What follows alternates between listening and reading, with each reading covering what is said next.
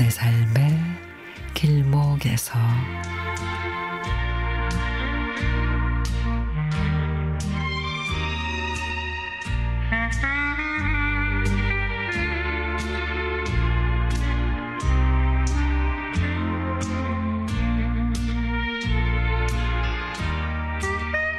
저는 강릉에서 경기도 내 몇몇 도시를 운행하는 시외버스 기사입니다.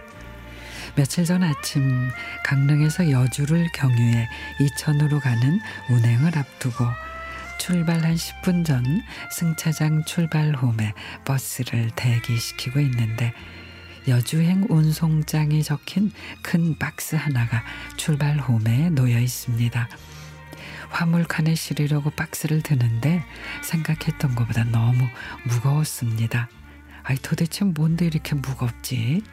속으로 투덜거렸죠. 영동고속도로 대관령 고개를 넘고 1시간 반쯤 걸려 중간 경유지인 여주터미널에 도착을 했습니다.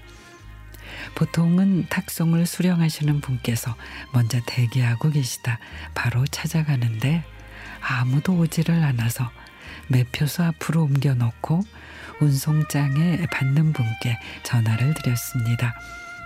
강릉에서 탁송 가지고 온 버스 기사입니다. 터미널에 안 계셔서 일단 매표소 앞에 두고 가니 찾아가세요. 전화를 드리고 그 다음에 목적지인 이천으로 출발을 했습니다. 이천에 도착해 차 내부를 정리하는데 모르는 번호로 전화가 옵니다. 아까 탁송 보낸 사람인데요.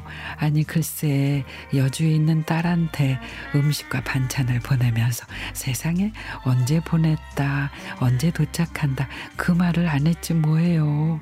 근데 기사님이 제 딸에게 친절히 전화 주셔서 잘 수령해 갔다고 탁송을 제가 자주 보내는데 이렇게 기사님이 먼저 전화 주고 친절한 기사는 없었네요.